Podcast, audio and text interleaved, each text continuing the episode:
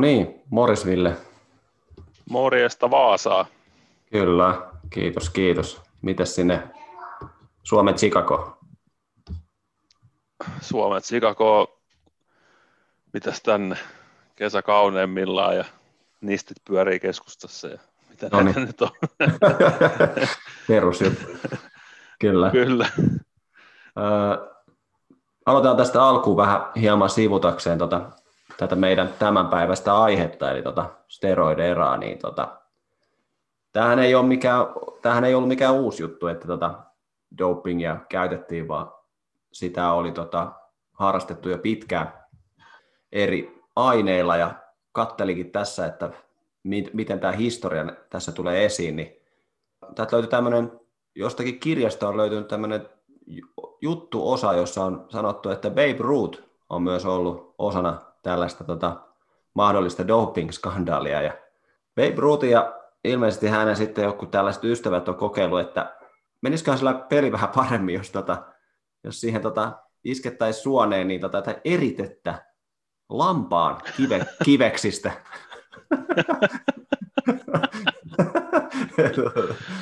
Mutta, tota, Suoraan suoneen. No ei mitään, kuulostaa ihan turvalliselta. Niin, kyllä tässä lukee, juttu jatkuu, että tota, tämä ei sitten ilmeisesti tuottanut semmoisia vaikutuksia, kun ehkä oltiin tässä hakemassa, ja Babe Ruth tuli tästä sitten sairaaksi, ja se oli sitten ilmoittanut, että tota, miksi Babe Ruth ei ollut tänään koko panossa, oli se, että hänellä on vähän maha kipeä. Mutta tota, toinen, mikä tässä on kans, mikä on tämmöinen aika sel, selväkin juttu, eli tota, toisessa maailmansodassahan sotilaille käytettiin todella paljon amfetamiinia, että pysyttiin hereillä ja sitten oli halua taistella, niin myös tämä amfetamiinin käyttö on myös sitten baseballin saralla niin ollut hieman hankalaa sitten, kun miehet on palannut sitten sodasta ja ajatellut, että alkaa pelaa vähän baseballia, niin tota, amfetamiinia hän on sitten saanut vielä ollut ihan tarjolla, niin sitä on sitten käytetty peleissä. Että siellä on tota, ollut vähän tota, vauhtia ja vaarallisia tilanteita varmaan tota, niissä sodan jälkeisissä Joo. Kyllä. Siellä on ollut vähän enemmän meininkiä. Joo, niin. Ihmekään, kun ne videot aina näyttää, kun ne menee niin nopeasti, kun ne on aina niin hirveitä nopeita, nopeutettuja ne videot. Niin, ne niin. on kova, kova vauhti. Mutta mitäs me olisi tänään sitten luvassa? No taas tuttuun tapaan nostetaan vähän viime viikon tapahtumia ylös ja sitten tosiaan hypätään tuonne steroidien erittäinkin ihmeelliseen ja jopa vähän huvittavaa maailmaa mm. sen jälkeen. Kyllä. Minkä takia 90-luvulla puolet pelaajista näytti niin kuin Arnold Schwarzenegger Terminaattori-elokuvassa, niin tota, tutkitaan vähän sitä. Kyllä. Kyllä. Eiköhän lähdetä mene. Eiköhän mennä. Kyllä. Mun nimi on Tomi Korkeamäki. Mä oon Ville Paavola. Yes, tää on baseball therapy.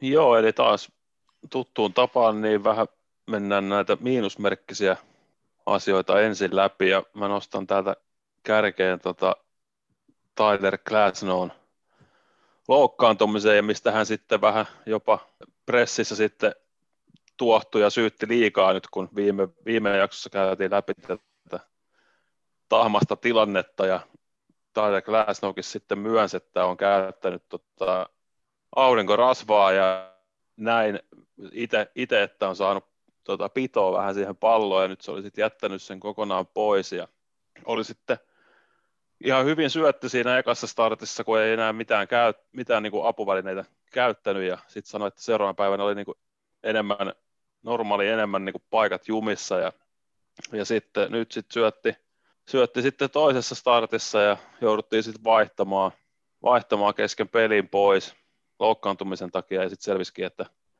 on kyynärpäässä vähän isompaakin vammaa ja on nyt sitten hyvin suurella todennäköisyydellä koko loppukauden sivussa ja hän sitten tosiaan kovin sanoi liikaa, liikaa syytti, että, että miksi tämä pitää niin kuin tehdä kesken kauden, että, että ei ole niin kuin varaa, varaa sopeutua tai ei ole niin kuin aikaa sopeutua tähän tilanteeseen ja käytännössä vähän niin kuin syytti, syytti liikaa tästä omasta, tai ainakin, että osa syy tähän omaan loukkaantumiseen olisi ollut toi, niin kaiken kaikkiaan rupeaa olemaan hyvinkin sottainen tämä niin kuin koko tilanne tämän asian ympärillä. Joo, kyllä. Ja todella paha isku reissin tämän kauden haaveille nyt, kun S tipahti sitten. Joo, ja Ville fantasy joukkueelle. Niin, kyllä. pray, pray for tota, mastokaupungin kavereille, että tota, kyllä. Joo, kyllä. Yes. Joo. No, mä voisin nostaa ekana miinuksena jo useasti tässä podcastissa mainittu Arizona Diamondbacks. Tuossa kuukausi katsauksessakin puhuttiin jo vähän siitä, että meneekö tämä nyt syöksykierteellä alaspäin, ja tällä hetkellä se kyllä siltä näyttää, eli tota Diamondbacks on hävinnyt 22 ottelua putkeen vieraissa. Siinä on, tota, Joo. Siinä on kyllä niin kuin ollut tota bussin perällä vähän tunnelmaa nyt tässä viime aikoina, kun alkaa olemaan tuommoisia tommosia niin mörköputkia, että, että se, se, on ihan varmasti niin kuin joka kerta, kun mennään kentälle, niin se on niin kuin ihan varmasti mielessä, että muistaakseni jätkät muuten, me ollaan hävitty 22 näitä vieraspelejä. Siellä on aina joku, joku, joka varmasti mainitsee asiasta, niin tota, sitten on kiva lähteä pelaamaan. Joo, jokainen, jokainen, jokainen kyllä aivan varmasti myös, vaikka ei mainitsisi, niin varmasti kyllä tiedostaa, tiedostaa mm. tilanteen. Ja olihan se, oliko se nyt sitten 21.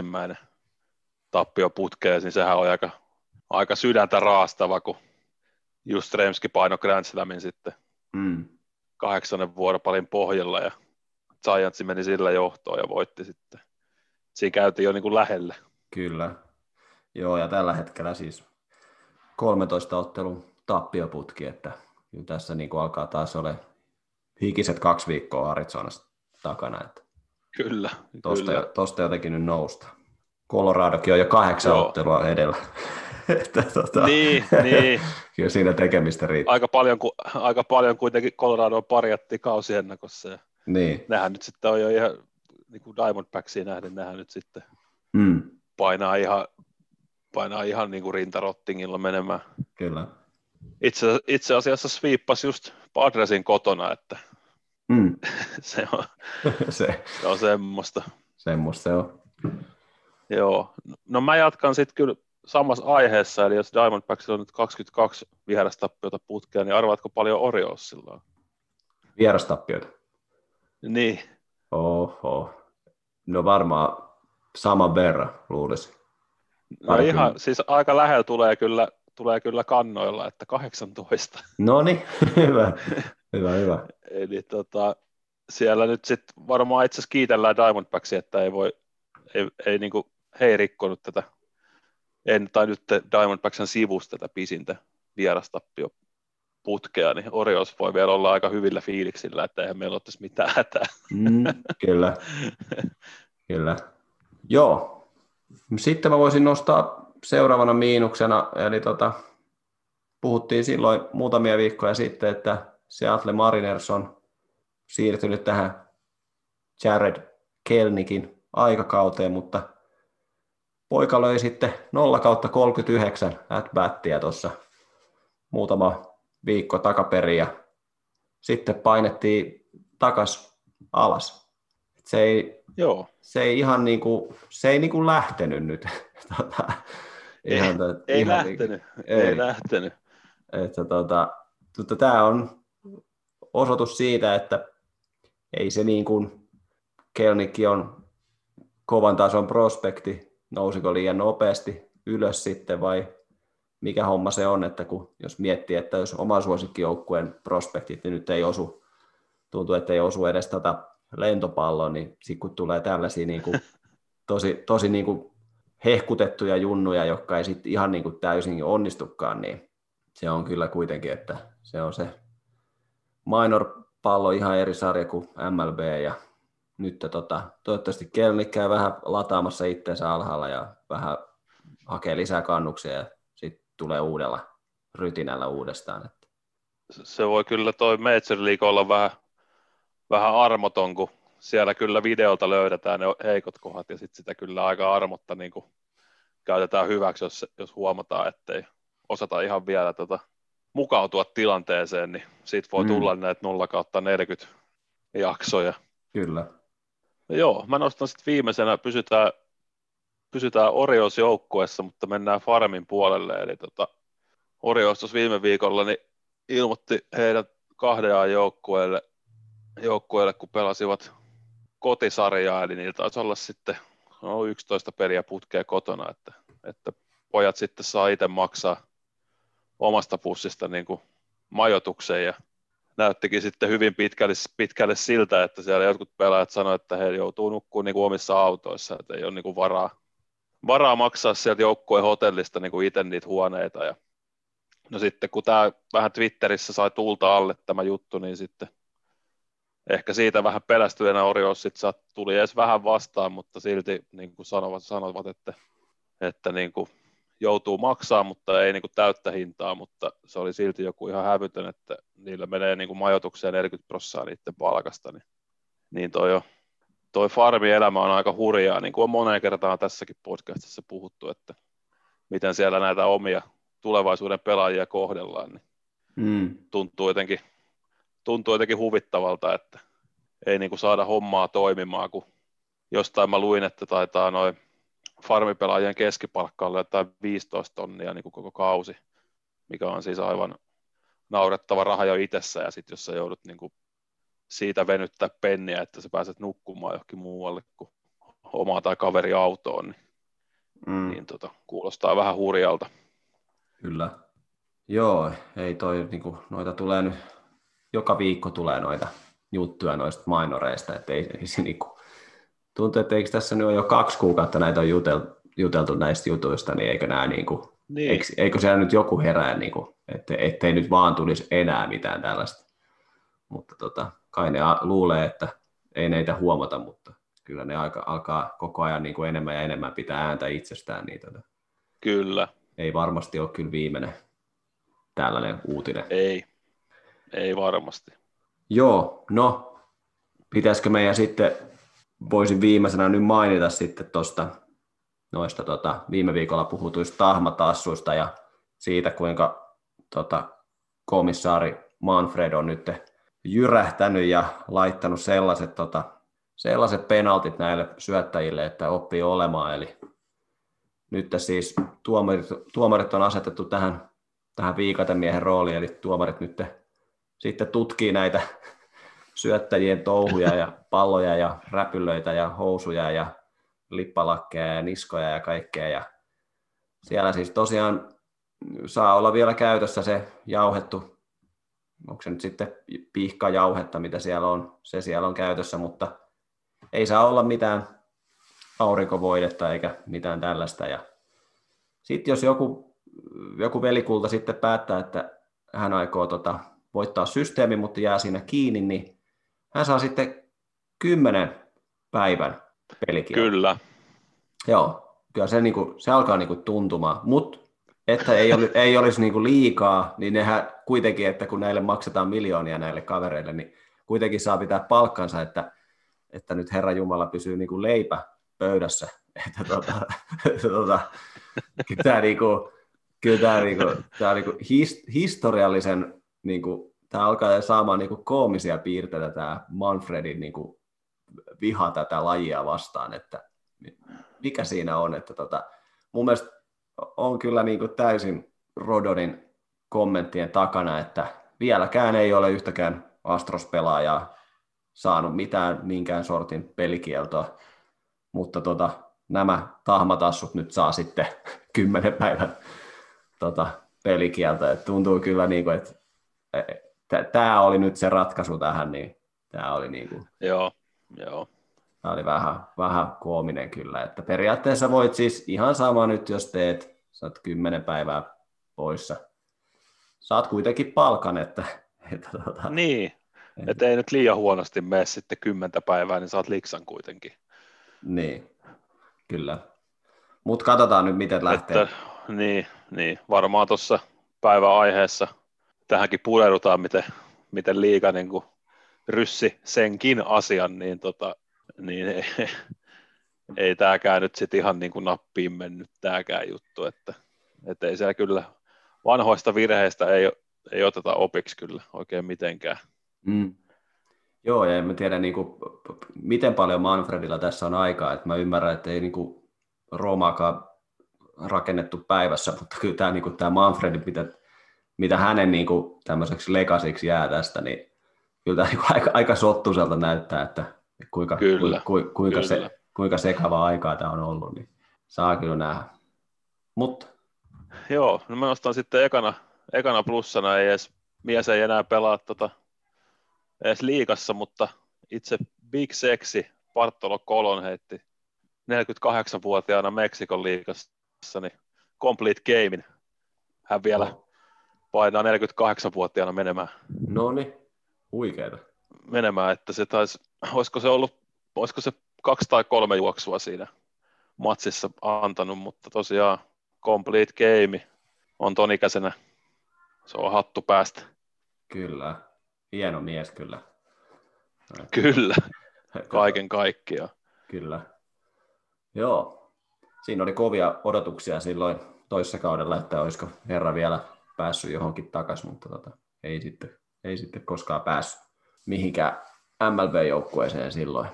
Joo, mä voisin nostaa seuraavana plussana tota Tampa Bay Raceista tämän Brett Phillipsin, ehkä yksi MLB-liikan sympaattisista hahmoista. Herra muistetaan viime kauden tota World Series Game nelosesta, kun siinä tapahtui se todella sekava ottelun loppu, kun pallo karkasi sieltä Dodgersin siepparilta ja Brett Phillips sitten sai sitten siitä walk of voito ja lähti sitten tuulettamaan siellä niin kuin, tota, pikkupoika siellä leikki lentokonetta siellä takakentällä. Ja, tota. Mutta nyt tota, Reis pelasi tota Baltimore Oriolesia vastaan ja siinä oli sitten syöttäjänä tämmöinen kuin Jorge Lopez, joka mä ymmärsin, että ovat kuitenkin entisiä joukkuekavereita nämä Philips ja Lopez. Joo. Lopez sitten karkas syöttöön ja se osui tota, Philipsia tuohon oikeaan olkapäähän ja Philips sitten tiputti mailan maahan, kääntyi ympäri ja näytti siltä, että hän lähtee juoksemaan kohti kumpua, että hän menee hakkaamaan Lopesin. Ja tuomari meni tähän ihan täysin. Tuomari juoksi jo kovaa vauhtia, että nyt ei jätkätä aloiteta mitään tappelua, ja Filip sitten käveli ykköspesälle ihan, tota, ihan nauraen, että tota, se, oli, se oli ihan hauska. Että, taisi olla ainoastaan tuomari, joka ei nyt ihan tajunnut tätä tilannetta. tota, Joo, kyllä. Se oli todella hauska, hauska tilanne hauska heppu kyllä vaikuttaa olevan tämä Brett Phillips. Joo, kyllä ehdottomasti pisteet on hänen puolellaan, että on hyvinkin sympaattisen oloinen tapaus. Mm. Just tuommoinen reissin näköinen pelaaja kaiken mm. puoli. Kyllä.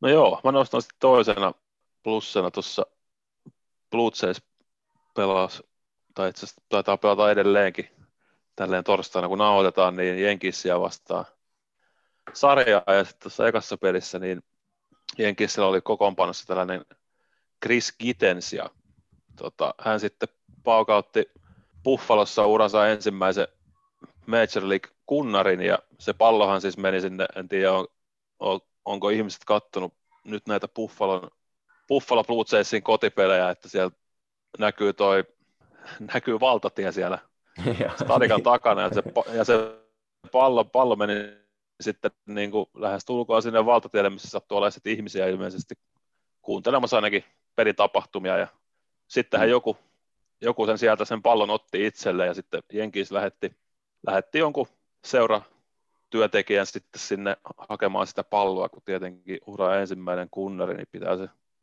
pallo saada takaisin, mutta tämä olikin sen verran kauppamies tämä, joka sen pallon sai, niin ei sitten suostunutkaan ihan noin vaan antamaan sitä, että tässäkin pyöri sitten Twitterissä ihan video tästä neuvottelutilanteesta ja, ja lopulta sitten se meni niin, että tämä pallon kiinni saanut jäbä niin sai sitten Jenkis stadionille haluamansa ottelu neljä vapaa-lippua ja pääsee sitten tuonne pukukoppiin ja pääsee tapaa, tapaa tätä Kitenssiä ja mm. muuta joukkuetta. Et siinä on kyllä, siinä neuvotteluvaltti käytettiin hyvinkin surutta niin kuin hyödyksi, että Joo. Että tota, oikein oli jotenkin huvittava, Kyllä. tapahtuma. Kyllä.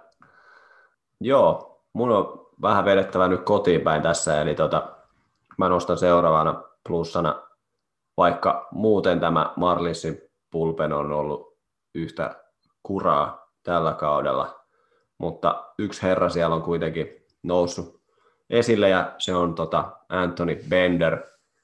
Marlinsissa puhutaan Bender maniasta, eli tota, tämä on, taisin mainita Bender jo silloin alussa, eli Bender on Kansas City Royalsin 20. kierroksen varaus 2016 draftissa, ja hän on pelannut useamman vuoden tota, noissa alasarjoissa. Hän on pelannut neljä vuotta mainoreissa ja, ja, ja te, teki nyt debyytin tällä kaudella Marlinsissa MLB-debyytin ja herralla on 18 ottelua syötettynä 0,00 on ERA ja 22 strikeouttia, että tota, siinä on kyllä, jos nyt puhutaan siitä, että mistä näitä pelaajia voi repiä, niin siinä on kyllä niin kuin tehty, tehty työtä, että ollaan löydetty tällainen kaveri, että 26-vuotias ja tulee jostakin syvyyksistä, saadaan tällainen kaveri, niin tota, on ollut kyllä niin kuin tosi, tosi kova, kova löytö. Että ei se aina tarvitse. Harmi, ettei hän voi, harmi, ettei hän voi syöttää jokaista tota, Marlinsin niin. pulpen vuoroparia. Kyllä, joo, siellä on tota, en, en uskalla edes katsoa tilastoa, että kuinka monta blown savea, mutta niitä on kyllä niinku, niitä on todella paljon. Mutta tota. Ei kannata. Mäkään, mäkään en aio mennä katsoa Blue vastaavia statistiikkoja. Että kyllä. Parempi se on vaan olla hiljaa. Kyllä, niin, kyllä. Joo, mä nostan sitten viimeisenä tämän Cincinnati Redsin. Vähän tuossa kävi kävi alamaissa hyvä alkukauden jälkeen ja nyt sitten taas on pieni suonenveto menossa ja niin on nyt kuusi voittoa putkeen nauhoitushetkellä ja viimeiset kymmenen peliä on 8-2.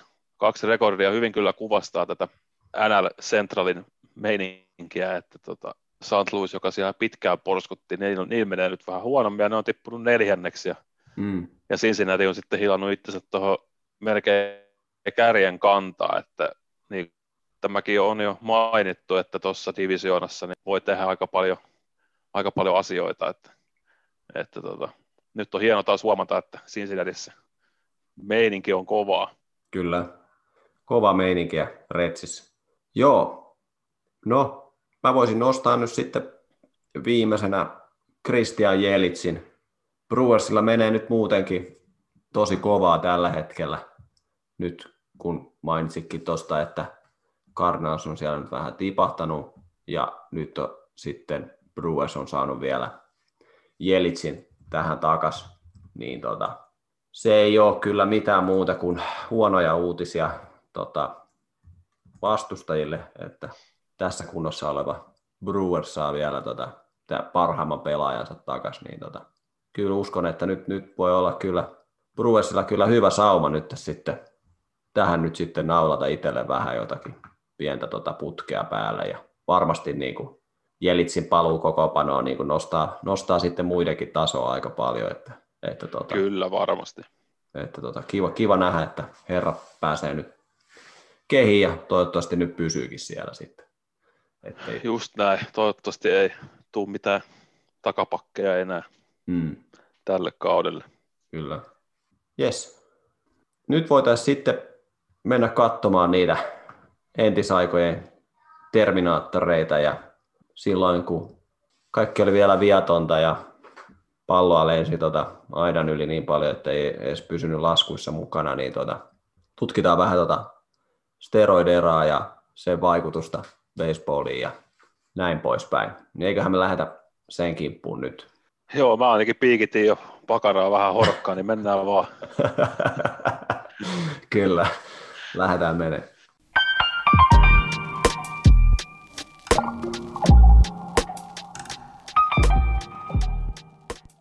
No niin, eli nyt olisi tarkoitus hieman pureutua tähän aikakauteen baseballissa, mihin ei oikeastaan ole mitään niin tarkkaa määritelmää kuin baseballissa joistakin aikakausista on. Eli puhutaan siis tästä steroid-erasta, kun pelaajat oli käyttäneet vähän laittomia aineita, että pelit kulkisi vähän paremmin ja olisi sitten, tota, olisi sitten että pallokin saisi lyötyä vähän niin kuin aidan yli ja muutenkin löytyisi vähän lisää voimaa. Niin onko sulla jonkinnäköistä käsitystä siitä, että mihin aikoihin tämä steroidera on suurin piirtein alkanut? No joo, siis vähän niin kuin tuossa mainitsitkin, että on vaikea, vähän vaikeampi tätä niin kuin suoraan laittaa johonkin lokeroon, mutta oletettavasti se on niin kuin tuolta 80-luvun lopulta sitten tuonne 2000-luvun loppuvaiheisiin mm. vaiheisiin asti, eli tota, jo, jos, jossain määrin näissä raameissa niin kuin liikutaan, mutta se on tosiaan, tosiaan vähän vaikeampi suora, suoranaisesti sanoa, että mistä, mistä vuodesta mihin vuoteen se on, mutta noilla niin. tienoilla tässä, tässä pyöritään. Joo, ja steroidithan on siis ollut kielletty Major League Baseballissa vuodesta 1991, mutta mitään varsinaista testaamista ei ole aloitettu vasta kuin vuonna 2003. Eli Joo, just näin. Toi, toi, toi lauseen kun lukee ääneen, niin se kuulostaakin jo vähän niin kuin aika hauskalta, että, että me, me, me kielletään tämä juttu, mutta me ei tehdä mitään sen eteen, että me tarkkaata, että totteleeko tätä sääntöä niin kuin kukaan. Niin. Et, niin. Vähän, vähän niin kuin verrattavissa nyt tähän tahmaseen tilanteeseen, että niin. Sääntökirjassa kielletty, mutta ei tälle mitään tälle asialle ole tehty, että sen kun sekoilette miten haluatte. Mm, kyllä. Ja tossakin on siis teoria, että, jo, että miksi, niin kuin, miksi liika oli ehkä vähän vastehakonenkin kitkemään sitä steroidien käyttöä, että varsinkin silloin 94 lakon jälkeen, kun yleisön, yleisön viha saatiin tosi vahvasti niskaa ja sitten 98 vuonna, kun oli tämä kunnari jahti tästä ennätyksestä käynnissä, niin se sitten toi vähän toi, no ei edes vähän, vaan tosi paljon toi mielenkiintoa takaisin lajiin sitten ekaa kertaa oikeastaan tämän, tämän lakon jälkeen, niin sitäkin on mietitty, että antako liika vähän niin kuin tarkoituksellakin poikien, poikien sitten painaa palloa katsomaan, eikä, eikä niin sanottu sitten asia eteen mitään. Ja, koska kyllähän se fakta on, että kunnarit on siistejä, siistejä juttuja katsojen joo. mielestä. Joo, joo ja nimenomaan kyllä, niin kuin, kyllä mäkin täysin uskon siihen, että se on kyllä niin kuin verrattavissa siihen lakkovuoden jälkeiseen niin kuin alamäkeen, mitä liika kärsi. Niin ei tässä niin kuin, tuntuu, että ei tässä nyt tarvitse kahta kertaa miettiä, että onko tämä ollut vaan sellainen asia, minkä että liika on halunnut sen katsoa niin kuin silmien läpi. Et jo, jollakin tavallahan sitä kiinnostusta on pitänyt saada niin kuin nousemaan ja että ihmiset tulee takaisin katsomaan. Ja mitä ihmiset tulee katsomaan? Ne tulee katsoa sitä, kun joku paukuttaa sen pallon niin kuin sinne maata kiertävälle radalle. Eikä sitä, että niin, joku, ja tekee, joku, se, tekee sen hyvin usein. Niin, että, tai, sitä, tai ei nyt tule katsoa sitä, että joku, joku punttaa siihen kolmospesälle päin ja ottaa joku. Niin, tuota, niin. Et, tuo oli ihan mielenkiintoinen, kun jut, luki näitä juttuja, että, että kunnarihan on periaatteessa niin kuin verrattavissa vaikka niin kuin toisiin lajeihin, semmoisena niin kuin suorituksena, että se vaatii niin kuin jonkinnäköistä niin kuin tiety, tietynlaista taitoa ja sitten ihan pelkästään jo niin kuin voimaa, että sä pystyt lyömään sen pallon sinne todella kauas. Et siinä, oli, siinä jutussa oli mietitty justiin, että onko tämä niin kuin kunnari vaikka, vaikka golfissa johonkin tosi pitkään driveen tai, tai vaikka koripallon niin kuin, niin kuin donkkiinkin, että onhan koripallokin siisti katsoa, kun ne donkkaa. niin kuin, et, Näinpä. Et mm-hmm. siis sillä tavalla, tai joku lätkässä joku kovat taklaukset tai joku kovat lämärit, niin onhan se niin kuin, siitähän ne ihmiset tulee niin kuin katsomaan. Ja kyllä hyvin, hyvin pitkälti usko siihen, että tämä on ollut se justiin se, että antaa poikien nyt pumpata vähän voimaa, että ne lyö vähän enemmän näitä kunnareita, niin tota, kyllä se niin kuin tuntuu, että se on niin kuin ollut se syy siihen. Joo, kyllä, hyvin vahvasti samaa mieltä. Hmm. Varmaan just tosiaan sitten niin kuin tuossa nyt y- yksi vuotta vähän sivuttiinkin, että silloin tämä niin kuin kielto steroidien käytöstä tuli, mutta sitten varmaan niin kuin silloin 97 98 sitten nousi ehkä vähän näitä epäilyjä nyt just tämän Mark McQuire ja Samis osan takia, että pelaako mm. täällä jengi niin kuin kuinka puhtailla jauhoilla.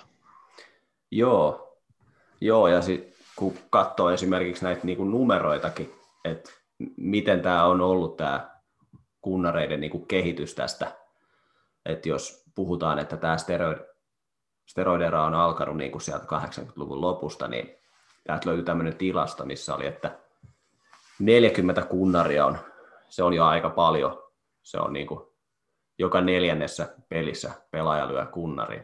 Niin täällä oli näin, että vuonna 1988 näitä 40 kunnarin lyöjiä oli vain yksi, ja korkein oli määrä kunnareita oli 42. Mutta sitten jos pompataan vaikka tuonne sen lakon 94 jälkeisiin vuosiin, niin täällä on vuonna 1996 oli 17 pelaajaa, jotka löi yli 40 kunnaria.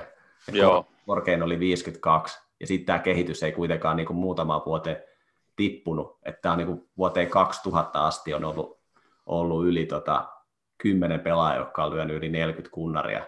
Ja tässä on kuitenkin piikkinä ollut se vuoden 98 70 ja sitten 2001 73 kunnaria. Niin on se niin. Niin kuin, on tosi niin numeroitakin katsomalla, niin kyllä niin kuin, ei se nyt voi selittää sillä, että puolet liikasta oppii yhtäkkiä niin kuin lyömään jollakin eri tavalla Joo, sitä ei, palloa. Ei voi, kyllä. Et kyllä se on niin kuin selvä yhteys tuossa niin kuin näkyy. Joo, ja itse asiassa tuostakin niin kuin, kans vähän niin kuin näin sitten näitä kaikkia lukuja, niin täällä oli tämmöinenkin mielenkiintoinen, että 98 ja 09 vuosien välisenä aikana niin kymmenen pelaajaa rikkoi tämän 500 kunnarin rajapyykin, mikä on siis kans niin kuin tietenkin erittäin kova saavutus pelaajalla lyödä uran aikana yli 500 kunnaria ja näistä kymmenestä pelaajasta, jotka, jotka ton, tona aikana sai, niin kuusi heistä on niin kuin yhdistetty steroidien käyttöön, niin, tota, niin. kyllä sekin vähän jotain, Joo. jotain kertoo. Kyllä. Pitäisikö meidän vähän paneutua tuohon Mark McQuireen, että mitä, mikä on hänen niin kuin, merkitys tälle? Joo, siitä on varmaan hyvä aloittaa, eli Mark McQuire on yksi tämän koko skandaalin yksi näistä hahmoista. Niitä on, tässä tulee varmasti muutama muukin esille vielä, mutta tota, mut joo, Mark McGuire, iso mies, että tota, aika, tota, aika semmoinen tota, sen näköinen baseball-pelaaja, jonka liika varmaan niin halusikin. Et hän on niin suoraan siitä käsikirja, käsi, käsikirjasta tai suoraan siitä muotista, miltä tota, baseball-pelaajan pitäisi näyttää. Joo, se on jotenkin koomis, kun katsoo niitä 98 kauden jotain highlightteja, niin, niin tota, iso mies ja on kyllä niinku tosi kankeet liikkeet, kun lähtee sitten kunnari, mm-hmm. juoksua niinku tekemään. Että tota, kyllä. On kyllä just sellainen stereo, stereotyyppinen tota, baseballipelaaja. Mm. Ja sitten toki, toki kuuluu tähän jo ennen tätä, kun Cardinalsissa pelatessaan rikko tämän ennätyksen, kun pelasi vielä Oaklandissa, niin hehän muodosti sitten Jose Cansekon, joka varmaan myös mainitaan tämän, mm. tämän segmentin aikana, niin nehän oli sitten muodosti kahdestaan tämän Bash Brothers duon, eli tota, Joo. sekin oli semmoinen omanlaisensa tota, tällainen, miksi sitä nyt voi sanoa, mistä kaikki niin ties, kun puhutaan Bash Brothersista. Mm. Joo, ja mä en, tiedä, kaksi. mä en tiedä, on, onko he jopa kehittäneet tämän, että kun vieläkin näkee niitä, kun joku lyö kunnarin, niin, niin. lyödään nämä kädet käsivarret yhteen, että tota, se, oli, Joo. se oli se, tota, mistä se ilmeisesti se Bash Brothers tuli siitä, että kun pallo lensi aidan yli ja sitten herrat siellä Hosekaan Seko kanssa tota, tuulettivat aidan lyömällä tota, tota, käsivarsia yhteen. Ja tosiaan ei nyt varmaan tarvi miettiä 80-luvun Oakland. Ollaan eletty maailmassa, jossa on ollut Terminaattoreita ja Ramboja ja tämmöisiä, että tota, tuohon aikaan kuitenkin niin kuin tämmöinen niin kuin kehon rakentaminen ja itsensä näkeminen niin kuin isona oli varmaan jonkinnäköinen tämmöinen, niin kuin, tämmöinen niin ihanne, jos voidaan puhua siitä, että kyllä varmaan niin. Niin kuin moni, moni mies niin kuin halusi pumpata rautaa niin kuin Arnold tai olla niin kuin Rambo ja kädet on niin kuin kauhean paksut ja niin kuin isoja miehiä. niin kuin mainittiin, että Mark McGuire ei ollut mikään, tai ei ole mikään pieni mies, että tota, siinä mielessä sitten, että herra on 196 senttimetriä pitkä, että tota, siihen vielä kun pumppaat lihakset päälle, niin oot kyllä niin kuin aikamoinen järkälä ja näkyjä.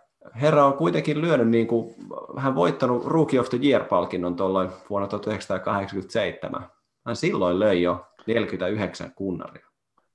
Joo, että ei, ei niinku kuitenkaan ihan silleen tiedä, että se puskista tullut. Ei, ja ainakin mitä mä oon ymmärtänyt, että se hänen kohdallaan tämä kiellettyjen aineiden käyttö ei ollut kyllä vielä ihan niin kuin tuossa vaiheessa, vaan koska hän sitten ilmeisesti vähän loukkaantukin jossain vaiheessa, että tota, olisiko sitten ollut, että se loukkaantumiset olisi sitten pikkuhiljaa vaikuttanut siihen, että hän olisi alkanut käyttää näitä aineita. Joo, niinpä. Ja hänhän sitten tosiaan silloin 98 kaudella sitten, no ei nyt suoranaisesti jäänyt kiinni, mutta, mutta tota, häneltähän sitten löydettiin kyllä tällaista ainetta, mikä, mikä tietenkään MLBssä esimerkiksi ei edes ollut kielletty siihen aikaan, mutta oli sitten muissa, muissa ammattilassarjoissa, kuten esimerkiksi NFLssä, missä nyt oletettavasti, niin kuin, että jos siellä on joku kielletty, niin se pitäisi olla sitten ihan, niin. ihan kaikkialla kielletty. Kyllä. Mutta tota, tosiaan se sitten, se oli tällaista lisäravinteeksi kai sitä voidaan sitten kutsua, että se ei ollut sitten niin kuin ihan suoranaista vielä, vielä niin kuin kasvuhormonia, mutta, mm. mutta se kuitenkin herätti vähän, herätti vähän niin kuin kysymys, kysymysmerkkejä ilmaa, että mitä, mitähän tämä kama niin kuin oikeasti on. Niin, kyllä. Ja taustatarinahan tähän, niin kuin, mistä tämä kaikki on oikeastaan niin kuin lähtenyt liikkeelle, oli siitä, että siellä oli siis toimittaja ollut siellä puhukopissa haastattelemassa Mark McGuirea, ja hän oli sitten kiinnittänyt huomiota tähän tota, hänen lokeroon, ja baseball-pelaajien lokerot ei ole, ei ole suljettuja, vaan ne on ihan avoimia siinä, että siinä roikkuu sitten kaikki, kaikki tavarat siinä, ja tämä toimittaja oli kertonut, että hän oli ensin kiinnittänyt huomiota siihen, että Mark McGuirein hyllyllä roikkuu tota kipparikalle tämmöinen pinaattipurkki. Eli kun ki- kipparikalle syö pinaattia, niin hän saa isot lihakset. Niin tota, hän oli pitänyt sitä niin kuin tämmöisenä hauskana juttuna, ja että se olisi varmaan ihan hauska niin kuin mainita jossakin jutussa, mutta sitten hän oli nähnyt tämmöisen niin kuin purkin, missä oli ollut tämmöisiä pillereitä, eli näitä lisäravinteita tästä, tästä kielletystä aineesta, ja hän oli sitten sen pohjalta sitten niin kuin oikeastaan alkanut tekemään vasta tätä taustatutkimusta, ja sitten myöhemmin hän oli konsultoinut lääkäreitä ja tämmöisiä, ja ne oli sitten sanonut, että jos, joku, jos näet jonkun ottavan näitä, niin hän todennäköisesti käyttää jotain muuta, koska nämä on niin kuin tämmöisiä, niin kuin, en tiedä onko termi oikein, mutta tämmöisiä niin kuin tehosteaineita, että tota, ne itse, itsessään ei välttämättä auta mitään, mutta ne auttaa sitten ehkä tehostamaan jotain muuta ainetta.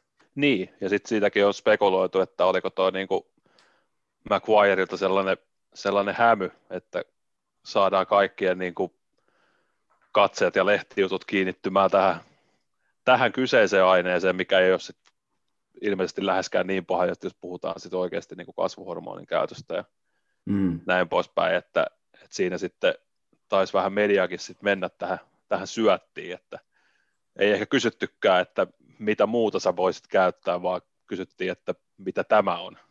Niin, kyllä. Joo, ja ei, tosiaan kyseessä oli ihan lisäravinne, jota sai ihan tota kaupo- kaupoista ostettua siihen aikaan, että se ei ollut mitenkään, ei tainnut kyllä olla edes mikään reseptilääke, että sitä sai ihan, tota, ihan hyllytä. Ja koomistahan tässä nyt tulee tuossa myös tota Barry Bondsin kohdalla, että mä ymmärsin, että Mark McGuirella oli kuitenkin oli jonkinnäköinen sopimuskin tämän yrityksen kanssa että tota, näistä lisäravinteista, että, tota, että se, se, sinänsä on näin jälkikäteen vähän koomista, että Kyllä. Tota, miestä aletaan epäillä dopingista ja hän käytännössä on niinku, tota, tämmöisen lisäravinnefirman tota, kasvona, että, tota, et, et, se, on vähän, se on vähän koomista. Joo, ja mikä tästä nyt tekee mielenkiintoisen tästä tota Mark McGuirein urasta ja liittyen tähän doping-juttuun on se, että tota, herrathan sitten tavoitteli tätä kunnariennätystä, joka oli siis tota, hallussa tällä Roger Marisilla, joka oli 61 kunnaria kauden aikana ja sitä pidettiin silloin tämmöisenä rajana, jota ei ehkä tulla sitten rikkomaan. Ja sitten vuonna 1998 sitten oli tämä home run race, jossa oli Mark McGuire ja Sammy Sosa, joka sitten siivitti tällaiseen niin kuin kansan suosion, että siellä katsottiin peliä, pelejä, missä herrat pelas ja katsottiin, kun pääsevätkö he tota, sitten rikkomaan tämän ennätyksen ja sitä se alkoi näyttämään siltä, että se tulee tapahtumaan. Ja sitten kaudella 98 tosiaan niin Mark McGuire löi sitten 70 kunnaria löi ja rikkoi tuon vanhan ennätyksen.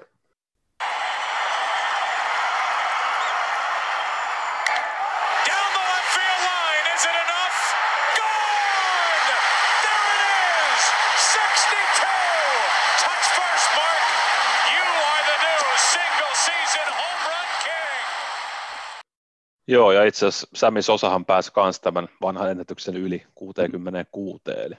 Joo. Ja ehkä mikä sitten Sami Sosan 66 tekee niin kuin vielä tämmöisen, että vähän, vähän ehkä niin kuin, tota, kulmakarvat nousee pystyyn, kun miettii, että se edellinen kauden paras oli, oli tota 40, mm. niin sitten yhtäkkiä 26 enemmän.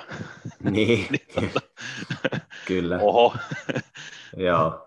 Mark McGuire tosiaan Cardinals pelatessaan, kun paukutti näitä kunnareita, niin tuossa kun luki noita vanhoja juttuja, että siellä ei niin kuin Cardinalsin selostajatkaan enää niin hirveästi, tota, ei ollut enää niin hirveän kiinnostuneet siitä, että mitä se peli on, että siellä enemmän niin kuin ottelulähetyksessä se lueteltiin, että montako kunnaria Marko on tänään lyönyt, tai tai kun hän löi kunnarin, niin sitten sanottiin, että se oli nyt 55. ja sitten vähän toissijaiselle jäi sitten, että paljonkohan se peli nyt mahtoi olla niin kuin siinä hetkessä. Niin. Mutta tosiaan sitten kun Mark tämän ennätyksen rikko, niin peli keskeytettiin ja ilotulitteita lenteli ja sitten siellä pidettiin puheita ja se oli tämmöinen todella juhlallinen hetki, että tota, hän oli sitten vihdoinkin rikkonut tämän tota ennätyksen. Ja kyllä niin kuin siellä niin kuin vastustajajoukkueenkin pelaajat läpsivät McGuirea perseelle, että sä oot kyllä tosi hyvä jätkä ja näin poispäin, mikä nyt jäl- jäl- jälkikäteen näyttää vähän koomiselta, mutta, tota, mutta tosiaan toi oli koko toi home run race tuossa vuonna 1998 oli kyllä varmaan niin kuin koko Amerikan kansalle semmoista niin kuin viihdettä, mitä liikakin oli kaivannut jo jonkun aikaa, että baseballista puhuttiin niin kuin koko ajan ja se oli kaikkien huulilla ja sitten oli tämmöinen niin kuin kahden miehen jahtaaminen vanhaa tota, kummitusennätyksiä, että kukaan ei enää, enää, enää niitä riko, mutta sitten tulee nämä kaksi, jotka sitä sitten taistelee. Mutta tästä päästään sitten oikeastaan Barry Bondsiin, joka tota, on meidänkin podcastissa monta kertaa mainittu. Mies ei ole, tota, mies ei ole Hall of Fameissa. Mutta ei tota, vieläkään. Ei. mutta tota, voisitko sä Ville vähän avata tota Barry Bondsin uraa silleen lyhykäisyydessään, että tiedetään minkälaisesta kaverista puhutaan? No puhutaan kyllä hyvinkin tällaisesta niin kuin mielipiteitä jakavasta, eli ikinä ei ole varmaan ollut kyse siitä, että onko Barry Bonds hyvä pelaamaan baseballia, vaan ehkä enemmän on ollut kyse siitä, että kuin, tota, kuin mulkku hän on sitten niin kuin ihmisenä.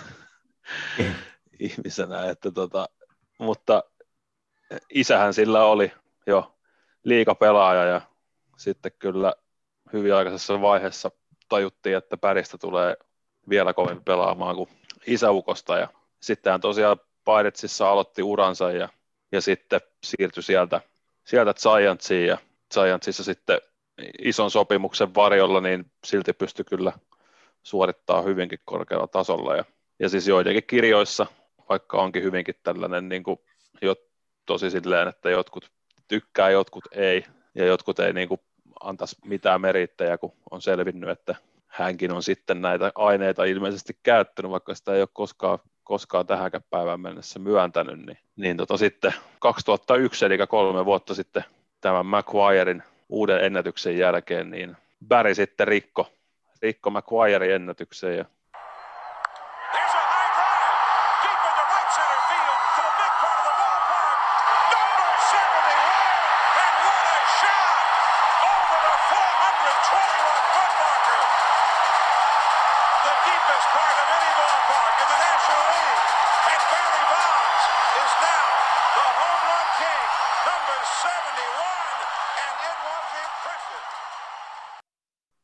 ei nyt voi puhua, että olisi ollut ihan niin juhlallinen, niin juhlallinen tilanne, tilanne sitten tämä, että, että jos Markin kohdalla keskeytettiin matsia ja jaettiin palkintoja ja Mark piti puheita, niin Bäri ei tehnyt mitään.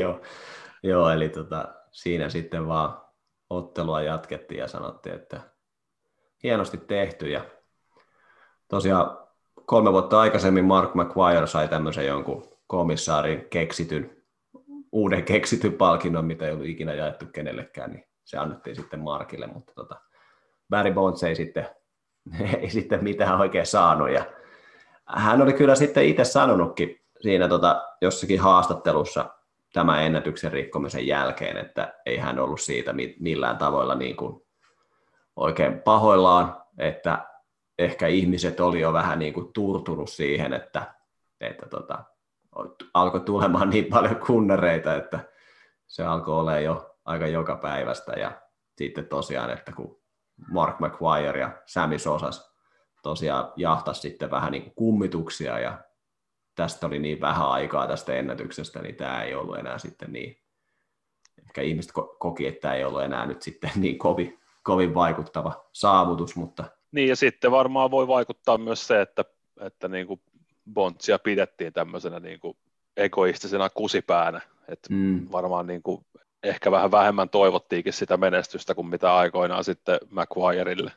Niin, mutta kyllä kun katsoo näitä Barry Bondsin numeroita, niin onhan nämä nyt, niin kuin, onhan nämä nyt aika käsittämättäviä, niin kuin, ei pelkästään tuon 2001 kauden osalta, vaan myös näistä kaikista muistakin kausista, että kyllä niin kuin, on, voidaan kyllä puhua aika, aikamoisesta talentista, mitä hän on ollut tuolla baseball-kentällä, että, että tota, aika, aika kovia tilastoja sitten, mutta et tässäkin niin kuin puhuttiin noista aikaisemmista kausista, Mark McGuirein kohdalla ennen sitä isoa kautta, niin ei tässä nyt, tässä on Bondsilla suurin kunnarimäärä on ollut vuonna 2049, mutta sitä ennen hän on vaan kolme kertaa yli 40 kunnaria, että tota, kyllä toi 73 on tullut sitten, niin kuin, se, on sitten se on sitten vähän niin kuin pompsa, pompsahtanut siinä sitten.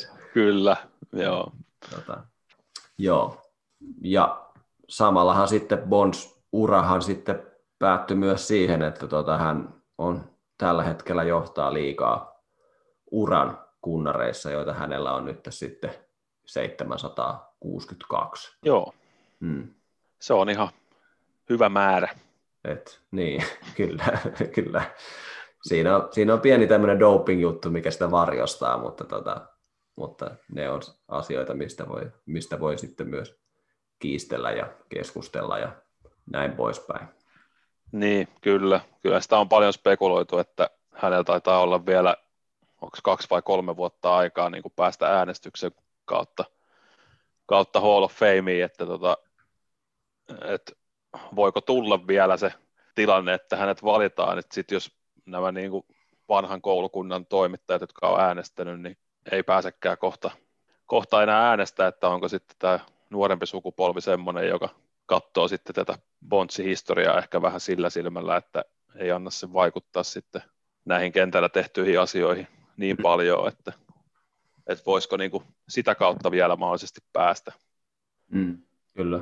Mutta pitäisikö meidän sitten hypätä tämmöiseen sudekuoppaan kuin Balko ja koko, Joo, koko ba- Balko-skandaaliin, mistä sitten, mistä sitten alkoi alko lumipallo sitten tota vyörymään ja sitten alkoi niin kuin näillä herroilla niin kuin juhlat loppua. Kyllä, joo.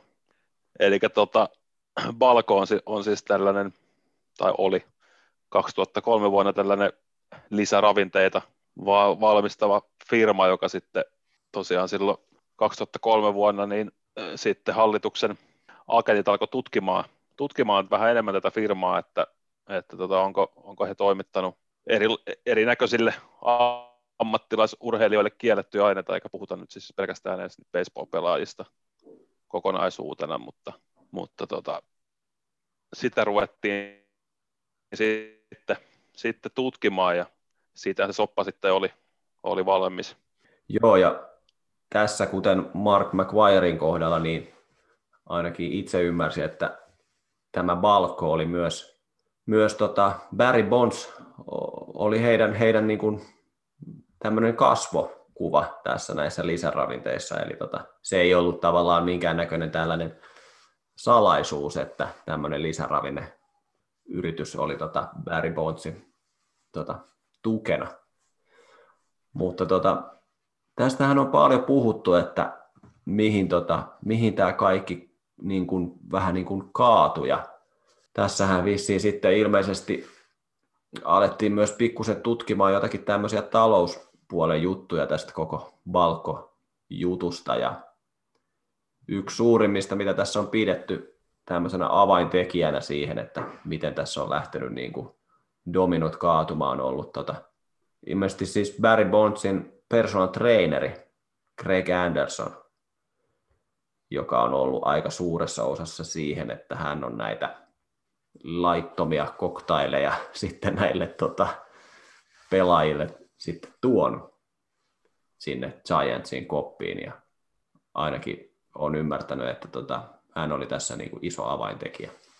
Joo, ja sitten tosiaan tämän Balkon tutkinnan seurauksena sitten nimenomaan niin kuin mitä Tommi äsken sanoi, että nämä urheilijat saattoi olla tämän firman tällaisia asiakkaita kautta mainoskasvoja, niin sitten heitä kutsuttiin, kutsuttiin asiasta todistamaan, todistamaan ja tosiaan Bontsihan ei tässä todistuksessaan myöntänyt, myöntänyt kiellettyjä aineiden käyttöä, vaan hän nimenomaan sysäsi, sysäsi syynsä tälle hänen personal trainerille, että, että kyllä hänelle oltiin sanottu, että nämä kaikki on puhtaita aineita, mitä hän on saanut.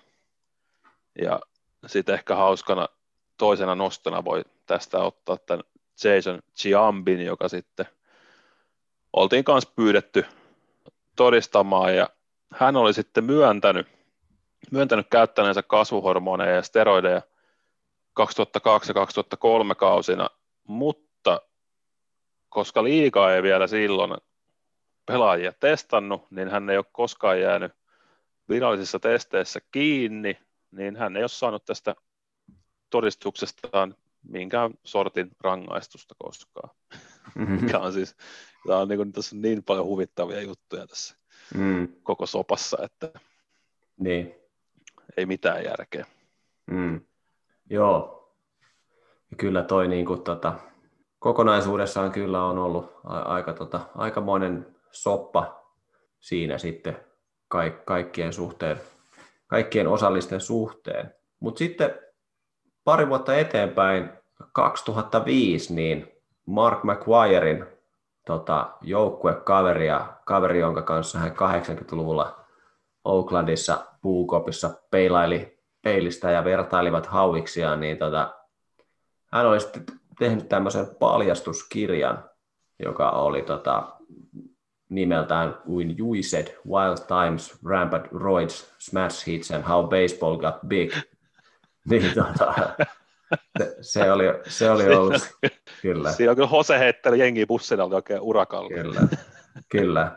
Eli tota, tämä oli myös saman tyylinen tämmöinen paljastuskirja, jossa hän tavallaan kertoi kaiken ja alkoi sitten nimeämään näitä pelaajia, kuten esimerkiksi tämä Mark McGuirein sieltä. Ja tämä sitten johti myös tällaisiin kuulemisiin, mistä tota, näitä pelaajia sitten alettiin, alettiin tota kongressissa kuuntelemaan, että mitä te olette nyt oikein tehty. Ja...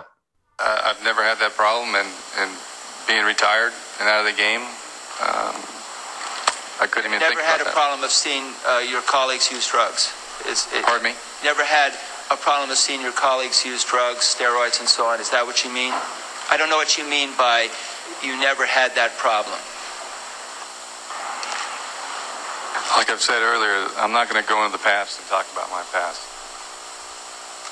I'm here to make a positive influence on this. As part of your training routine, in addition to Andro, which was legal at the time that you used it, what other supplements did you use? I'm not here to talk about the past. Kyllähän niin kuin, eihän tuossa niin kuin Kanseikolla nyt varmaan enää ollut paljon menetettävää, että sen kun antoi mennä vaan ja katsoa, kun maailma, maailma palaa raunioille, että tota, siinä herralla nyt ollut enää mitään, mitään kovin paljon pelissä. Joo, ei siinä vaiheessa ei kyllä enää sitten, sitten oikein ole mitään, mitään tehtävissä. Mm. Ja myöskin johti siihen, että sitten alettiin myös enemmän sitten painostaa liikaa, että nämä pitäisi saada sitten tota liikasta pois nämä kielletyt aineet ja millä tavalla se vaikuttaa siihen pelin, pelin tota luotettavuuteen, että pelaajat ovat oikeasti tota puhtaita. Mutta kyllä sitä niin kuin jälkikäteen sitten miettii, että tota, kyllähän se on varmasti ollut asia, mistä on niin kuin tämmöisiä niin kuin kuiskauksia kuullut, että kyllähän toi varmaan niin kuin tietyssä määrin on ollut myöskin niin kuin aika näkyvää toi touhu, että sille on vaan niin kuin suljettu silmä. On varmasti. Joo, no siitä ehkä varmaan tämä silloinen liikan komissaarikin ehkä vähän heräs, heräs tähän jollain tapaa tähän asiaan ja 2006 vuonna sitten hän pyysi tällaista USA-senaattoria George Mitchellia aloittamaan, aloittamaan niin kuin laajan tutkinnan, että millä kantilla toi steroidien käyttö hänen liigassaan oikeastaan on ja, ja hän oli erityisesti, erityisesti niin kuin pyytänyt, että, että tutkisi aikaa vuodesta 2002 eteenpäin, eteenpäin milloin kirjoitettiin silloin siihen aikaan uusi työehtosopimus. Mutta sitten oli myös sanonut Mitchellille, että, että saat tutkia ihan mitä ajanjaksoa vaan, kunhan se auttaa niin kuin selvittämään, että kuinka isosta ongelmasta tässä niin kuin on kyse. kyse. Ja sitten seuraavan 20 kuukauden aikana niin Mitchell olisi haastatellut yli 100 henkilöä, joista tosi vain kaksi oli ollut aktiivipelaajia. Ja, ja just sen takia, koska pelaajayhdistys ei ollut pakottanut ketään pelaajaa tähän Mitchellin tutkinnan avuksi, niin, niin sen takia varmaan suurin osa sitten oli, olikin kieltäytynyt. Ja sitten 2007 vuonna tämä Mitchellin tutkimus oli, oli valmis ja hän sitten nimesi tässä tutkimuksessa 89 pelaajaa kaiken kaikkiaan, jotka olisi käyttänyt, käyttänyt kiellettyjä aineita ja lisäksi hän sitten oli tehnyt tällaisen 20 kohdan listan, missä sitten on hänen suosituksiaan, että mitä niin kuin tämän asian suhteen pitäisi, pitäisi tehdä ja sitten vielä syytti, syytti liikaa ja pelaajayhdistystä, että, että nimenomaan olisi, olisi niin kuin kääntänyt, kääntänyt katseet tälle käytölle, minkä takia tämä on nyt niin, kuin niin pahalla, pahalla tolalla. Mutta niin kuin tuossa alussa jo, tämä nyt on vähän rönsyydyt, toivottavasti jengi on vielä jotenkin kartalla, tämä oli aika vaikea, vaikea nipottaa, nipottaa mitenkään aikajanaisesti järjestykseen, mutta niin kuin tuossa alussa jo mainittiin, että 2003han sitten tosiaan jo liika aloitti jonkun sortin testauksen, eli ennen jo tätä Kansekon kirjaa ja ennen tätä Mitchellin tutkintaa, ja tota, silloin 2003 sitten liika yhdessä pelaajayhdistyksen kanssa päätti, että, että yksi sattumanvarainen testi vuodessa per pelaaja. Ja sitten vielä, että jos silloin 2003 siinä testauksessa jäät kiinni, niin et saa vielä mitään, mitään rangaistusta. Ja sitten sille oltiin lyöty semmoiset raamit, raamit, että jos, jos sen 2003 vuoden testauksen aikana yli 5 prosenttia testeistä olisi positiivisia, niin sitten testausta lisättäisiin seuraavalle vuodelle ja rangaistuksia alettaisiin alettaisi jakamaan, mutta sitten taas jos alle 2,5 prosenttia niistä testeistä olisi positiivisia, niin sitten ne lopetettaisiin kokonaan, mikä sitten taas herättää niin meikäläisessä kysymyksen, että mitä jos olisi ollut alle 2,5 prosenttia niin. positiivisia, niin puhuttaisiko tästä vieläkään? Niin, niin kyllä. kyllä. Mutta, mutta tosiaan, to, tosiaan sitten, sitten sen 2003 kauden jälkeen sitten liika julkaisi, että 5-7 prosenttia noin 1500 testistä olisi ollut positiivisia, ja koska se nyt sitten meni sen yli, yli 5 prosentin, niin sitten 2004 vuonna liika sitten lisäsi testausta niin, että jokainen pelaaja testattaisiin kauden aikana kaksi kertaa. Ja sitten mennään vuosi eteenpäin. 2005 testausta lisättiin taas ja sitten ilmoitettiin nyt sitten myös näistä rangaistuksista, mitä tulisi, jos, jos positiivisen testin annat, ja nämäkin on oikeastaan aika huvittavia nämä ensimmäiset rangaistukset, eli 10 päivää ekasta rikkeestä, 30 päivää, jos jäät uudestaan kiinni, 60 päivää, jos jäät vielä kolmannen kerran kiinni. Sitten vasta, jos neljännen kerran sama jantteri jää kiinni, niin sitten saat, sit saat niinku kauden pelikiello. Ja sitten vielä, jos kaiken tämän jälkeen et ole ottanut opiksi ja jäät vielä viidennen kerran kiinni, niin sitten, sitten se on kuulemma tällainen komissaarin oma päätös, miten sitten siinä vaiheessa toimittaisiin. Aha, okei. Okay. Että aika huvittavia Kyllä. nämä rikkeet vielä. Mm. Ja kaiken kaikkiaan sitten silloin 2005 oli 12 pelaajaa sitten jäänyt kiinni ja kaikki sai tosiaan tämän 10.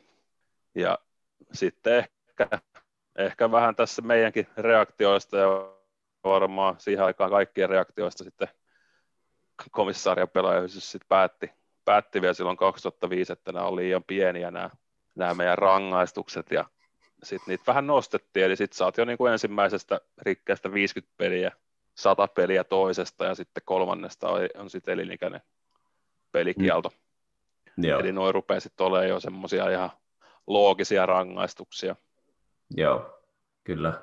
Ja sitten oikeastaan ehkä joku jo ajattelee, että miten ei ole mainittu vielä koko hommassa, niin tota, hän, hän, hän, hän jäi kiinni, ja tämä oli itse asiassa just tällainen vähän, vähän outo juttu, eli kun tuossa mainitsin, että ne 2003 testatut pelaajat, niin heidän, heidän kiinni jäämistään ei julkaistu eikä niistä annettu mitään rangaistusta, mutta sitten tota, tämä Sports Illustrated oli sitten saanut käsiinsä sen listan jostain, eli ketä silloin 2003 oli testattu, ja sitten tämä Alex Rodriguez oli, oli siinä listassa, listassa ollut ja oli antanut positiivisen näytteen, ja tämä sitten tietenkin oli, oli julkaistu, julkaistu, ja se sitten, sitten oli Eerodille vähän huonompi juttu. Mm, kyllä. Joo, ja tuossa tota, oli aika hauskaa nämä tota, Rodriguezin numerot täällä Texas Rangersissa, eli tota, hän teki siis ison sopimuksen silloin Texasin kanssa, ja hän on itse käyttänyt termejä, että hän oli naivi ja tyhmä, että hän teki tällaisen päätöksen, että päätti käyttää sitten näitä kiellettyjä aineita, mutta tota, hänen keskiarvo 2001-2003 kaudella oli 52 kunnaria ja hän löi yli 600, 600 slugging. Tota, tota, ja nämä oli vaan niin keskiarvoja. ja hän voitti myös tota MVP vuonna 2003. Niin, että hän oli sitten vielä, kun oli jäänyt kiinni, niin sitten sanoi, että yksi iso syy, minkä takia hän oli käyttänyt, oli se, että oli niin kovat paineet, kun oli tehnyt uuden, uuden mm-hmm. rahakkaan sopimuksen. Mm, kyllä. Että se, se pakotti häntä sitten käyttämään, että suoritus paranisi. Mm. Joo, eli sitten löytyy Netflixistäkin liittyen näihin kahteen herraan, eli Alex Rodrigueziin ja Manny Ramireziin löytyy tämä Screwball-dokkari, joka kannattaa katsoa. Siinä on sitten mainintaa näistä herroista, mutta tota, Manny Ramirezkin sitten jäi kiinni, mutta tota, hän jäi kiinni siis 36-vuotiaana ja hän oli jäänyt kiinni tämmöisestä, kun hänen oli ollut korkeat testosteroniarvot ja sitä oli sitten selitelty, että hän käytti sitä toiseen, tai hän käytti sitä terveydellisistä syistä, että sitä oli jossakin lääkkeessä, mikä nosti hänen testosteroniarvot korkealle, mutta tota, 36-vuotiaana niin tota, 50 ottelu pelikielto ja hänen palkkansa oli silloin 25 miljoonaa dollaria tuolla kaudella ja se maksoi hänelle 7,7 miljoonaa. Ja siinä samassa sitten, kun tota, tuli esille, eli tota, hän oli myös yksi nimistä siinä vuoden 2003 raportissa. Tässä oli tällainen hauska juttu, että tota, Manny Ramirez 2011 sitten tuomittiin tota, tota sadanottelun pelikieltoon, mutta tota, hän päätti sitten tota, lopettaa uransa, eli hän ei kärsinyt, alkanut edes aloittamaan kärsimään tätä rangaistusta, mutta tota, hän kuitenkin sitten teki paluu vuonna 2012 Oakland Athleticsin kanssa, ja tota, tuo sitten pelikielto oli sitten vähennetty 50 otteluun, mutta tota, häntä ei sitten niin. koskaan, häntä ei sitten tota, koskaan sitten nähty enää Major League-tasolla, että tota, ennen kuin hänet sitten vapautettiin sopimuksesta. Mutta joo, tos, tosiaan doping baseballissa tuntuu, tuntuu tota hieman hauskalta, että tässäkin ollaan puhuttu nyt tota todella isoista nimistä, että tota, on ollut kyseessä kuitenkin pelaajia, jotka ovat äh, ainakin olleet jo tosi hyviä, mutta ovat sitten halunneet ehkä ahneuttaan olla sitten vielä vähän parempia ja ehkä saada sitten vielä vähän isompi sopimus kun, kun jo on jo olemassa, mutta tota, kyllä niin kuin, kun luki noita artikkeleita, niin tuohon aikaan on myös tosi paljon puhetta siitä, että kuinka paljon oikeasti liigassa pelaajia käytti dopingia, että se oli kuitenkin varmasti aika laaja-alasta myös senkin suhteen, että, että sun piti periaatteessa käyttää dopingia, jos sä halusit päästä ylipäätänsä liigaan. Että jos sä yrität niin. päästä, jos sä yrität päästä li, liigaa, joka on jo täynnä doping-pelaajia, niin kyllä sunkin pitää dopata, että sä pääset niinku jengiin mukaan. Niin tästä löytyy niinku varmasti niin. tosi paljon niinku tällaisia ehkä surullisiakin tarinoita siitä, että kuinka niinku on, on jouduttu niinku turvautumaan tämmöiseen keinoon, että on pakko niinku alkaa piikittää itseensä jotakin mömmöjä, että edes jotenkin pärjää. Ja muutamia tämmöisiä tarinoita tuossa tuli esiinkin, ja yksi oli ainakin, mikä oli aika, aika hauska, oli tota, vuonna 1996 Minnesotassa pelasi tämmöinen relieveri kuin Dan Nolti, ja herran oli ihan hauska tarina, eli tota, hän oli sitten jossain vaiheessa sitten alkanut käyttämään dopingia, ja se oli sitten, hänellä ei ole mikään tämmöiset kovin kovin tota, hyvät numerot, mutta hän oli myöhemmin sanonut, että hän oli niin kuin käyttänyt dopingia, että hän ylipäätänsä niin kuin pääsi liikaan. Et, et hänen niin kuin uran, e, uran tota, neljän kauden ERA oli 454 ja hän olisi sanonut, että ilman dopingia hän, olisi, hän ei olisi edes päässyt siihen. että tota, että, tota, että, että, tota, toi 4, 454 nyt ei ole ihan mikä, ihan mikä kova, mutta tota, hänellä oli hauska tarina. Ei siitä. Hänet oli treidattu tota New Yorkiin ja Yankeesiin ja sitten tota, oli ilmeisesti ollut joku tämmöinen baari, baarikärhämä ja sitten tota, oli kutsuttu poliisit ja hän, häntä oli sitten viety poliisiin ja sitten oli alettu tyhjää takkeja ja katsoi, että kukas herra tämä on ja sitten sieltä oli tullut tota Baseball-liiton jäsenkortti tullut sitten sieltä lompakosta, niin sitten tota, poliisit oli sitten, että kysynyt, että, että, että onko se baseballin pelaaja, sitten sanoin, että joo, mä pelaan Jänkisissä. Sanoin, että joo, okei, no mennään vähän, me soitetaan. Ja sitten oli soittanut sinne baariin ja noin sanonut, että joo, se kaveri, joka tappeli siellä baarissa, että se pelaa, pelaa niin baseballia ammatiksi, että se pelaa niin kuin. Että onko te ihan varmoja, että te haluatte niin kuin alkaa sen kanssa niin kuin jotakin vääntää jotakin juttuja. Sitten se baarissa oltiin sanottu vaan, että joo, että joo, ei antaa olla vaan, että me ei haluta mitään niin kuin liikan kanssa liikan kanssa mitään tekemistä. Se, tota, ke- kertoo myös osaltaan siitä, että, että minkälaisessa asemassa, niin kuin, kun on katsonut niitä jotakin dokkareita, että kun monella tuo, tuohon aikaan on ollut tosi pahoja niin kuin päihdeongelmia, olisi sitten alkoholia, huumeita ja sitten vielä näitä, kun on itseensä piikittänyt jollakin mömmöillä, niin siinä on varmaan moni ollut aika, aika niin kuin syvällä, syvissä vesissä sitten taistellut näiden päihdeongelmien kanssa ja niin kertoo ehkä siitä, että minkälaisessa arvossa niin kuin nämä joku niin kuin ihan tämmöiset pikkupelaajakin on ollut, että ne on ollut ihan superstaroja siinä mielessä, että kun ne on ollut tavallaan, tiedätkö, semmoisia niin, niin tunnettuja tietyllä tapaa, tai baseball niin. on ollut niin suosittu, niin sitten ei olla haluttukaan edes mitään tavallaan ongelmia, että ne on vaan niin kuin mennyt baariin ja sekoillut ja sitten niin kuin ollut tämmöisiä niin kuin rokkitähtiä, joita niin kuin katsotaan vaan vähän sivusilmällä läpi sormia niin, niin tota, sitten se oli kertonut, että sitten oli menty ottaa poliisien kanssa selfieitä silloin sitten, tota, kun oli selvinnyt, että se oli joku baseballipelaaja. että, tota, mutta on tässä myös niin kuin, tietyllä tapaa myös surullisiakin tarinoita tästä koko doping-skandaalista, ja yksi tämmöinen, mistä on puhuttu hyvin paljon, nousi esiin tässä näissä doping-keskusteluissa, on ollut tällainen pelannut tota, Houston Astrosissa pelannut tämmöinen kuin Ken Kaminiti, ja häntä on pidetty oikeastaan tämmöisenä niin kuin, äh, ensimmäisenä, joka oikeasti tuli niin kuin ulos tämän asian kanssa, että tota, hän oli tota myöntänyt sitten tämän tota dopingin käytön niin kuin aika avoimesti sitten heti hänen uransa jälkeen.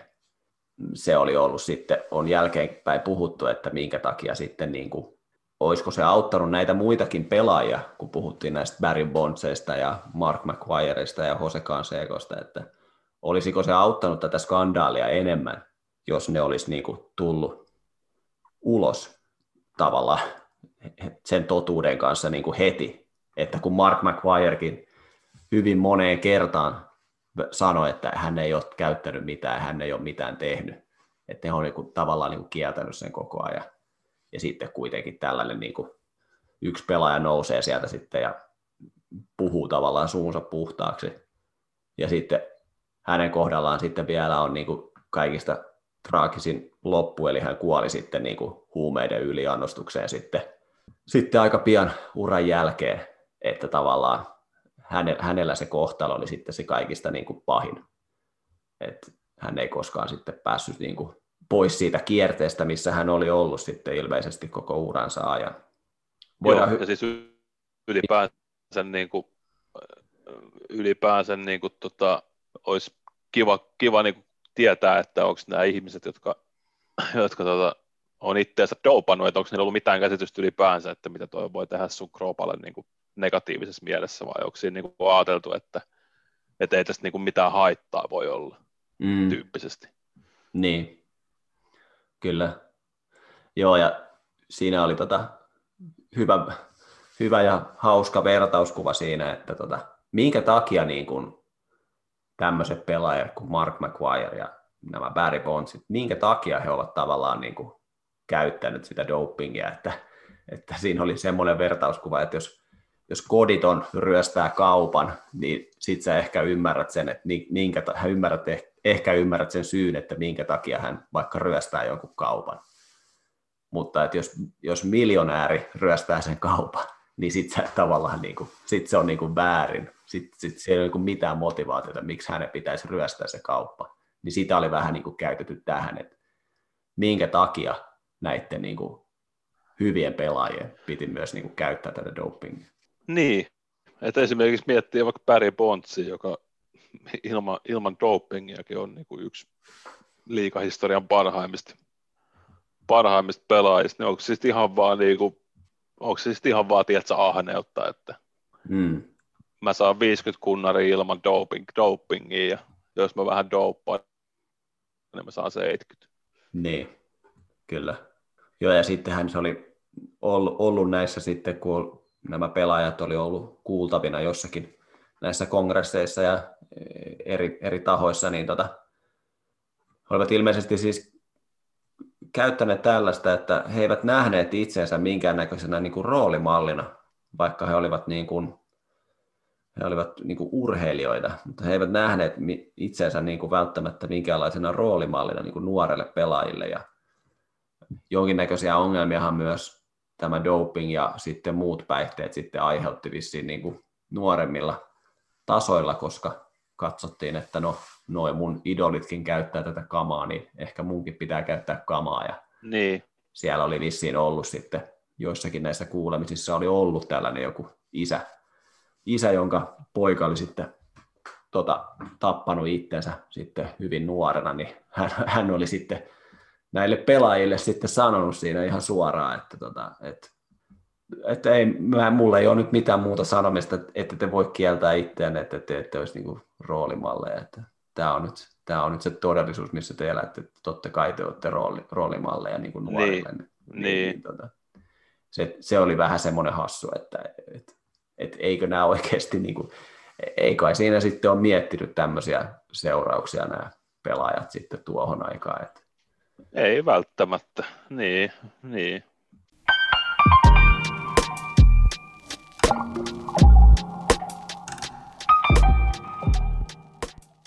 Mitäs Ville, tuntuuko susta, että olisi ollut siisti olla, no elossa oltiin, mutta olisiko siisti ollut, että olisi katsonut baseballia, kun on ollut tällainen tota, villilännen meno? Siis sanotaan näin, että varmaan siihen aikaan olisi nauttinut hyvinkin suuresti, mutta, mutta varmaan sitten myöhemmässä vaiheessa voisi olla aika niin kuin ristiriitaiset fiilikset, mm. että miten sitä sitten niin kuin ajattelee sitä ajan, ajanjaksoa. Että varsinkin vaikka jos kuvitellaan amerikkalaiset, jotka on vaikka niin kuin ollut lapsia tuolla 90-luvun ja 2000-luvun taitteessa ja alkanut seuraa baseballia, niin, ja siis varmaan nimenomaan alkanut seuraa sen takia, että, sitä, että se on ollut niin viihyttävää ja kunnari on tullut joka matsissa, niin miten ne niin kuin ajattelee nykypäivänä sitä, että on toi jotenkin, miten sitä nyt sitten kattos, miltä mm. kantilta. Niin. Joo, kyllä mäkin vähän mietin, että toi on kyllä varmaan ollut, ollut niin kuin tietynlainen, niin kuin, jos miettii sitä ajanjaksoa vaikka siitä 94 lakosta, että baseball on ollut todella syvässä suossa, kun ei ole ollut yleisöä ollenkaan, kun yleisö on suuttunut näille ahneille pelaajille. Mutta sitten ne on kuitenkin niin kuin, sit sen jälkeen ollut vielä ahneempia tavallaan, että sitten on niin kuin niin. alettu douppaamaan. Niin. Ja sitten sit se on niinku uudestaan niinku yli kymmenen vuotta siitä tota, lakkovuodesta, niin sitten on niinku taas uudestaan uudessa niinku suossa. Ja nyt kun tätä miettii, niin, nyt kun tätä miettii niinku tässä nytten, niin nyt sitten kun ne on ollut siinä doping-skandaalissa, sitten nyt on ollut muutama seesteinen vuosi sen jälkeen. Sitten on mennyt taas kymmenen vuotta, ja nyt on taas, niin kuin, sitten tulee astroskandaali, niin kuin, että tuntuu, että tämä tulee niin kuin kymmenen vuoden sykleissä nämä niin kuin, tämmöiset merkittävät tota, niin. ska- skandaalit, että jos tässä nyt vielä viisi vuotta tässä odottelee, niin mä en tiedä, mitä ne nyt keksii sitten seuraavaksi. Tämä voi tietenkin kiistellä, että voi tietenkin kiistellä, että eletäänkö nyt skandaalia. Niin, niin nyt joo, kyllähän toi tahmatassu skandaali on niin kuin kans semmoinen, minkälaisessa, mikä varmasti niin kuin joo. on iso, iso ongelma vielä jatkossakin, mutta mut joo. Ja siis voi, voi niin kuin kyseenalaistaa, että, että okei, okay, komissaarikin tietenkin vaihtunut, mikä, ei, mikä nyt ei itsessään kyllä kerro oikeastaan mitään, mutta, mutta ei niin kuin liikaa jota opiksi, että, että jos miettii tätä steroideraakin, että asiaa puututtiin aivan liian myöhään, hmm. ja sitten siinä kestää niin kuin tuhottoman kauan niin kuin putsata se mm. tilanne. Ja mm. nyt sitten kun verrataan tähän sticky stuff juttuun, niin sama homma. Mm. Et, et jos tuossa sanottiin, että liika steroidien käytö kesti 12 vuotta ennen kuin, ne, ennen kuin alettiin, alettiin testaa, niin nyt kaikkien lisäaineiden käyttö niin kuin pallon kanssa on ollut aina kielletty mutta nyt sille vasta tehdään jotain, kun asia on jo niin kuin aivan päin persettä.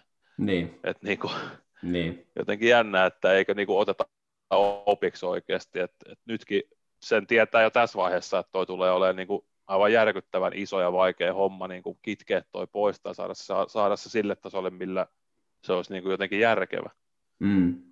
Niin tota, kyllä tätä täytyy miettiä, että, että, että on toi liikakin kyllä aika, aika vihkoa vetänyt näitä hommia. Niin.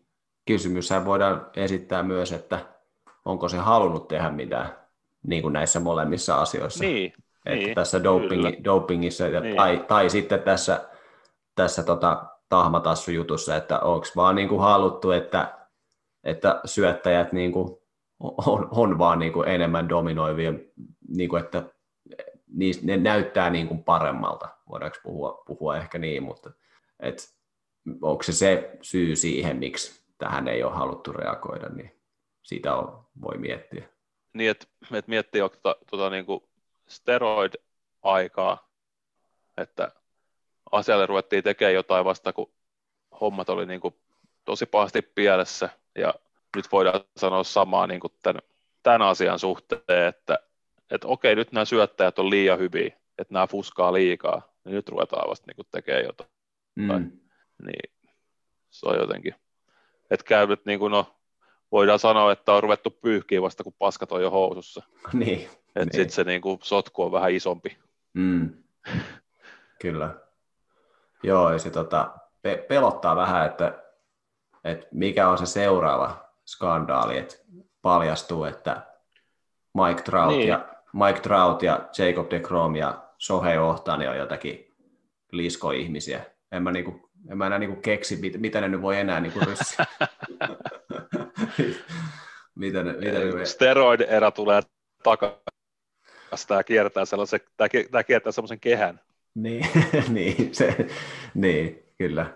Joo, mutta tosi mielenkiintoinenhan tämä on kokonaisuudessaan tämä aikakausi 90-luvulta tähän tonne 2000-luvun alkuun, että kyllä niitä kannattaa katsoa niitä pätkiä niistä ennätysten rikkomisista ja mitä siellä on, mitä siellä on puuhaltu ja muutenkin näistä mainituista pelaajista, että YouTubesta löytyy paljon videoita heistä ja kyllä ne on ihan, ihan siistejä juttuja, jos sitä katsoo vähän silleen, ei, ei niin kriittisesti, että tuossa se nyt on, tossa se nyt on aika Niin, kamo, kamoissa kyllä. varmaan, mutta tota, ihan, tota, ihan siistejä juttuja.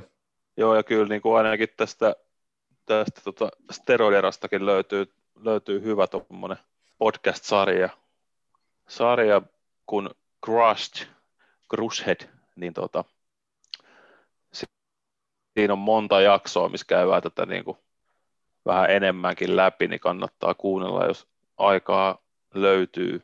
Ja sitten tosiaan mainitsitkin jo sen Screwball-dokkarin Netflixissä ja sitten tosiaan YouTubesta kyllä varmasti löytyy ja ESPN teki viime vuonna tuosta Home Run Raceista oman dokumentin, missä, missä molemmat, molemmat sepätkin on, on äänessä, niin sekin kannattaa koittaa jostain kaivaa esiin. Kyllä. Sitten löytyy ESPNltä myös 30, 30 podcasti tuosta Jose Canseco kirjasta, semmoinen kuin Juised. Niin tota, se kannattaa kyllä kuunnella, se on ihan, ihan tiukkaa setti. Meillä olisi sitten ensi viikolla vähän erilainen jakso, kun tulee juhannus. Joo, voi, voi ainakin omasta puolesta sanoa, että ensi viikolla ei ole missään nauhoituskunnossa. niin, kyllä. Eli tota, me ajateltiin tehdä juhannuksen jälkeiselle viikolle sitten tehdään semmoinen Watch Along jakso, eli ei olla vielä päätetty, mietitään tuossa nyt pari päivää. Katsotaan joku baseball-aiheinen elokuva kautta dokumentti ja höpötellään sitten siitä sen päälle ja sitten vähän siitä itse ohjelmasta. Mutta ilmoitellaan tuossa somekanavilla, että mikä se mahdollisesti sitten on. Mutta Joo, eikö me aleta olla nyt tämän suhteen paketissa? eiköhän, eiköhän. Kyllä. Uh, kiitos, jos kuuntelit tähän asti. Kiitos omasta puolesta ja toivottavasti ei tosiaan rönsyily ihan, ihan luvattoman paljon. Oli aika, oli aika vaikea niputtaa mitenkään loogiseen järjestykseen asioita, mutta toivottavasti kaikki saa jotain, jotain koppia, että mitä yritetään täällä jauhaa. Kyllä. Oltiin yhtä sekaisin kuin Mark McGuire vuonna 1998. tai ehkä jopa vähän enemmän se. Ehkä jo enemmän sekaisin. Yes. Mutta palataan ensi kerralla. Palaillaan ensi kerralla. Yes. Moro. Moi moi!